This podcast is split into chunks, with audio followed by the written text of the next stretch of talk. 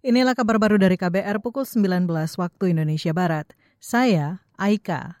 Majelis Kehormatan Mahkamah Konstitusi MKMK memberhentikan Anwar Usman dari jabatan Ketua Mahkamah Konstitusi.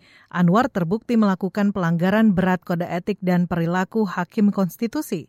Putusan itu dibacakan Ketua Majelis Kehormatan MK, Jimli Asidiki dalam sidang hari ini terbukti melakukan pelanggaran berat terhadap kode etik dan perilaku hakim konstitusi sebagaimana tertuang dalam Sabta Karsa Utama, prinsip ketidakberpihakan, prinsip integritas, prinsip kecakapan dan kesetaraan, prinsip independensi dan prinsip kepantasan dan kesopanan. Dua, menjatuhkan sanksi pemberhentian dari jabatan ketua Mahkamah Konstitusi konstitusi kepada hakim terlapor.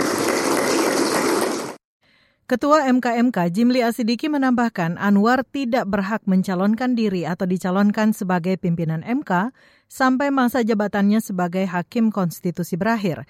Anwar juga dilarang menangani perkara perselisihan hasil Pilpres dan Pileg. Dalam putusan ini terdapat satu pendapat berbeda yang dikemukakan anggota MKMK, yaitu Bintan R. Saragi. Kita beralih ke soal lain. Kasus cacar monyet terkonfirmasi sebanyak 34 kasus per hari ini.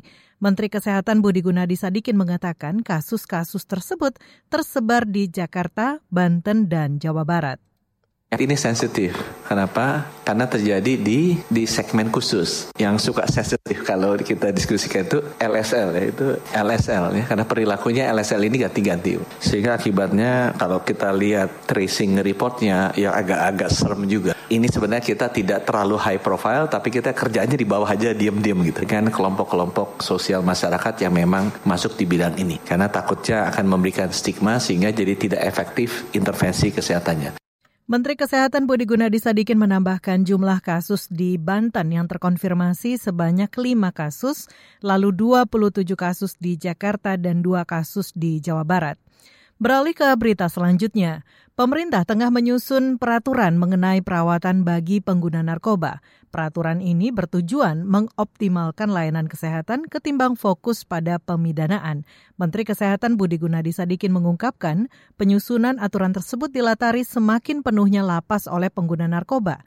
Adapun kapasitas lapas di Indonesia sekitar 180 ribu orang, tapi faktanya lapas diisi 240 ribu orang yang mayoritas atau 70 persen di antaranya adalah pengguna narkoba. Demikian kabar baru dari KBR. Saya Aika.